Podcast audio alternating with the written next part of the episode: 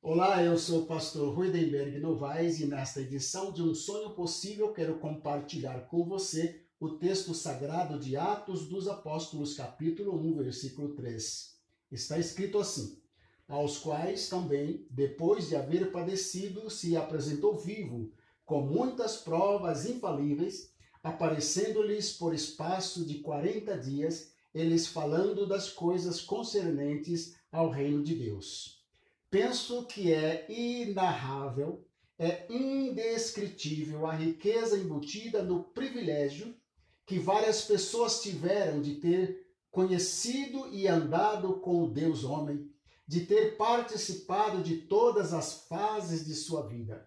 Maria e José, os irmãos e as irmãs de Jesus, e nos últimos 3 anos e meio, os apóstolos escolhidos por ele, participaram dos preciosos e dolorosos momentos da humanidade do nosso Salvador. Um privilégio tão alto e tão rico que, após a sua ascensão aos céus, imagino que tiveram motivos para dizer uns aos outros: ah, deveríamos ter aproveitado mais a sua presença física entre nós. Ele apresentou-se vivo aos apóstolos. Não poderia ser diferente, como dissera antes. João 10:17, ele disse: por isso o Pai me ama, porque eu dou a minha vida para recebê-la outra vez. Ninguém tira a minha vida, pelo contrário, eu espontaneamente a dou.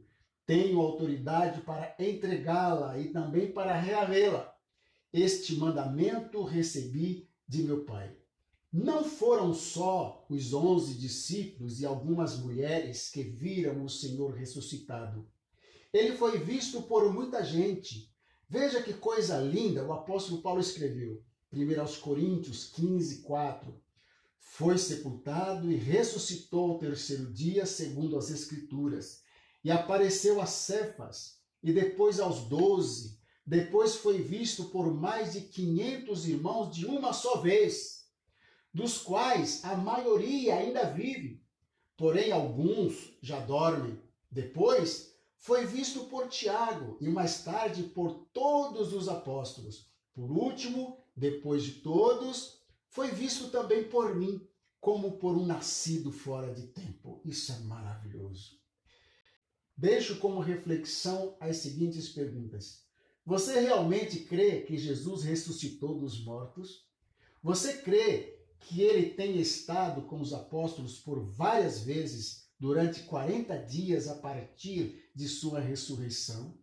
Você está disposto a defender a sua ressurreição e ascensão aos céus, apenas crendo no que está escrito nas Sagradas Escrituras?